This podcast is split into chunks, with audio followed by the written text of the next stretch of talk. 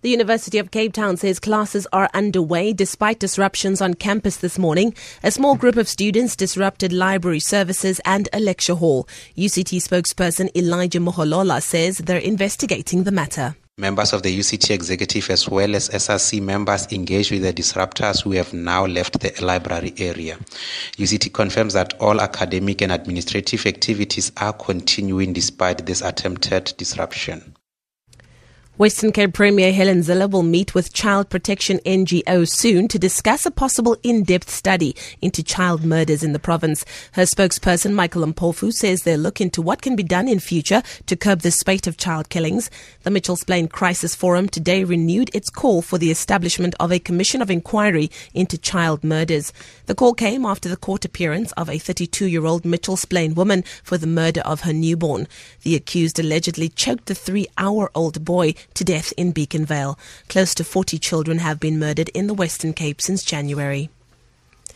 Regional and provincial structures of the ANC have until the end of this month to hold their elective congresses. Secretary General Gwede Mantashe says the deadline will ensure that there are no disruptions leading up to the National Ex- Elective Conference in December. ANC spokesperson Zizi Kodwa explains. The auditing of branches of the ANC throughout the country is now at complete. And therefore, it's important that we prepare all structures for the national conference. Any conference that is run parallel to the national conference, it may become a shadow of the preferences for the national conference, and that will not produce good results for the African National Congress. All our structures must be working hard to make sure that they adhere to the constitution, they adhere to the guidelines in order to have a credible uh, national conference.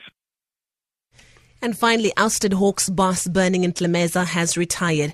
A High Court ruling previously found Ntlemeza's appointment was invalid and Police Minister Fikile Mbalula declined to appeal against the order. He says Ntlemeza will retire at the level of Major General and not as Lieutenant General that he was promoted to and uh, in his now defunct appointment. Mbalula says he hopes the matter will end factionalism within the police. Acting Hawks head Yolisa Matakata will remain in the position until a permanent post is filled.